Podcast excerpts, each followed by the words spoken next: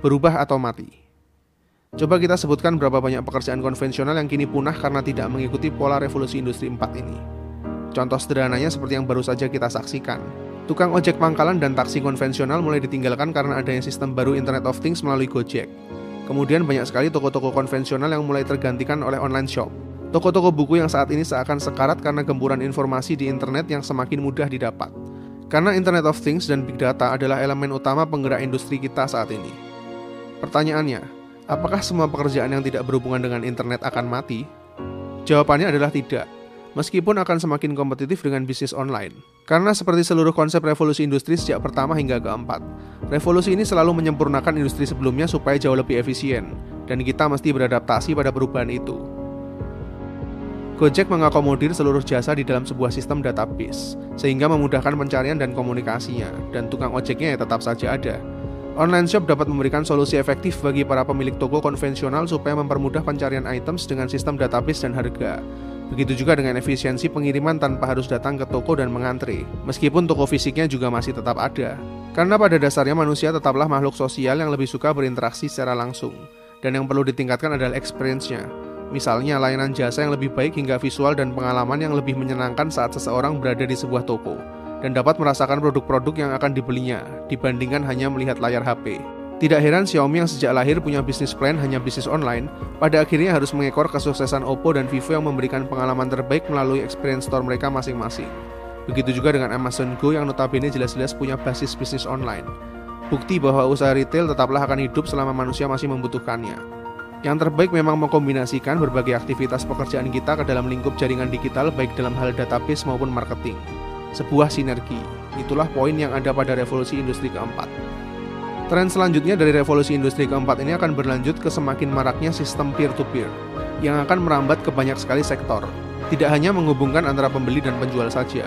Nantinya akan semakin banyak juga mobile app yang menawarkan finansial peer-to-peer, mulai dari mempertemukan kreditur dan debitur layaknya pinjaman online, pengusaha dan investor individual layaknya Indiegogo dan Kickstarter, maupun mempertemukan dengan para investor besar sekalipun hanya dengan bantuan sebuah aplikasi mobile.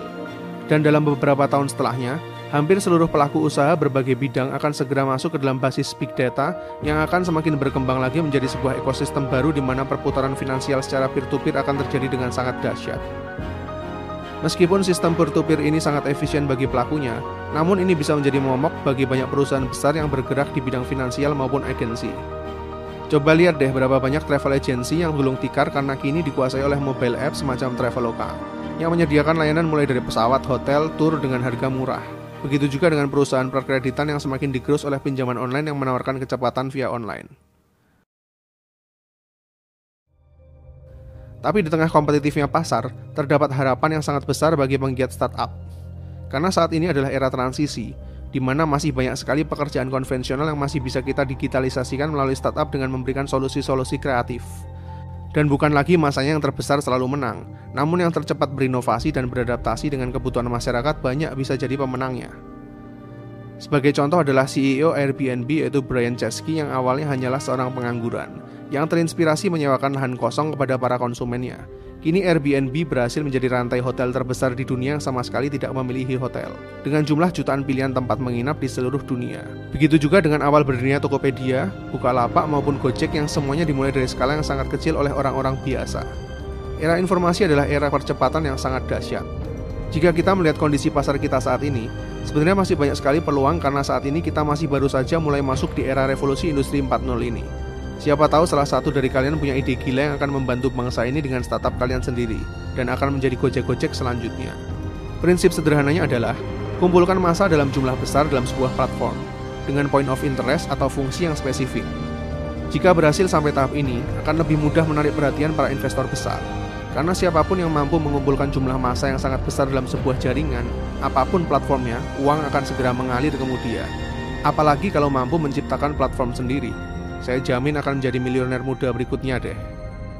Intinya di revolusi industri keempat ini, pekerjaan kita mesti sangat kompetitif dengan eratnya jaringan internet yang akan menjadi benang merah dari berbagai jenis aktivitas.